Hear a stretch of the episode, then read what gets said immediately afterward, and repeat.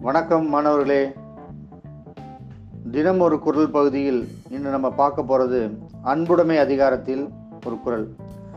அன்பிலார் எல்லாம் தமக்குரியர் அன்புடையார் என்பும் உரியர் பிறருக்கு.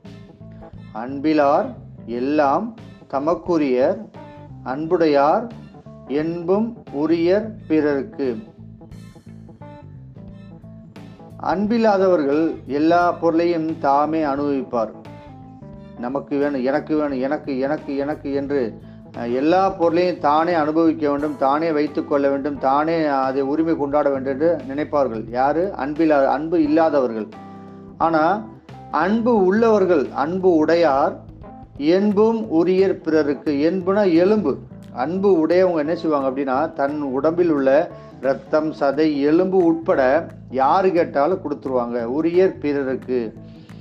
அதாவது தம் பொருள் மட்டுமல்ல தன்னிடம் இருக்கக்கூடிய பொருள் மட்டுமில்லாமல் தன் உடம்பையே தன்னையே தியாகமாக கையளிக்கக்கூடியவர்கள் அந்த அன்புடையவர்கள். அதான் சொல்லியிருக்காங்க.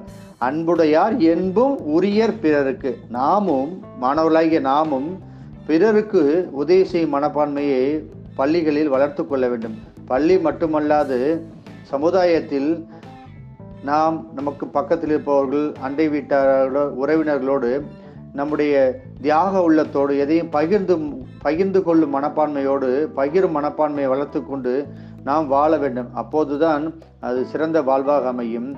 எல்லோரை போல நாமும் அன்பு மிகுதியாக பெற்று நல்வாழ்க்கை வாழ வேண்டும் என்று இந்த தரத்தில் கேட்டுக்கொள்கிறேன். நன்றி வணக்கம்.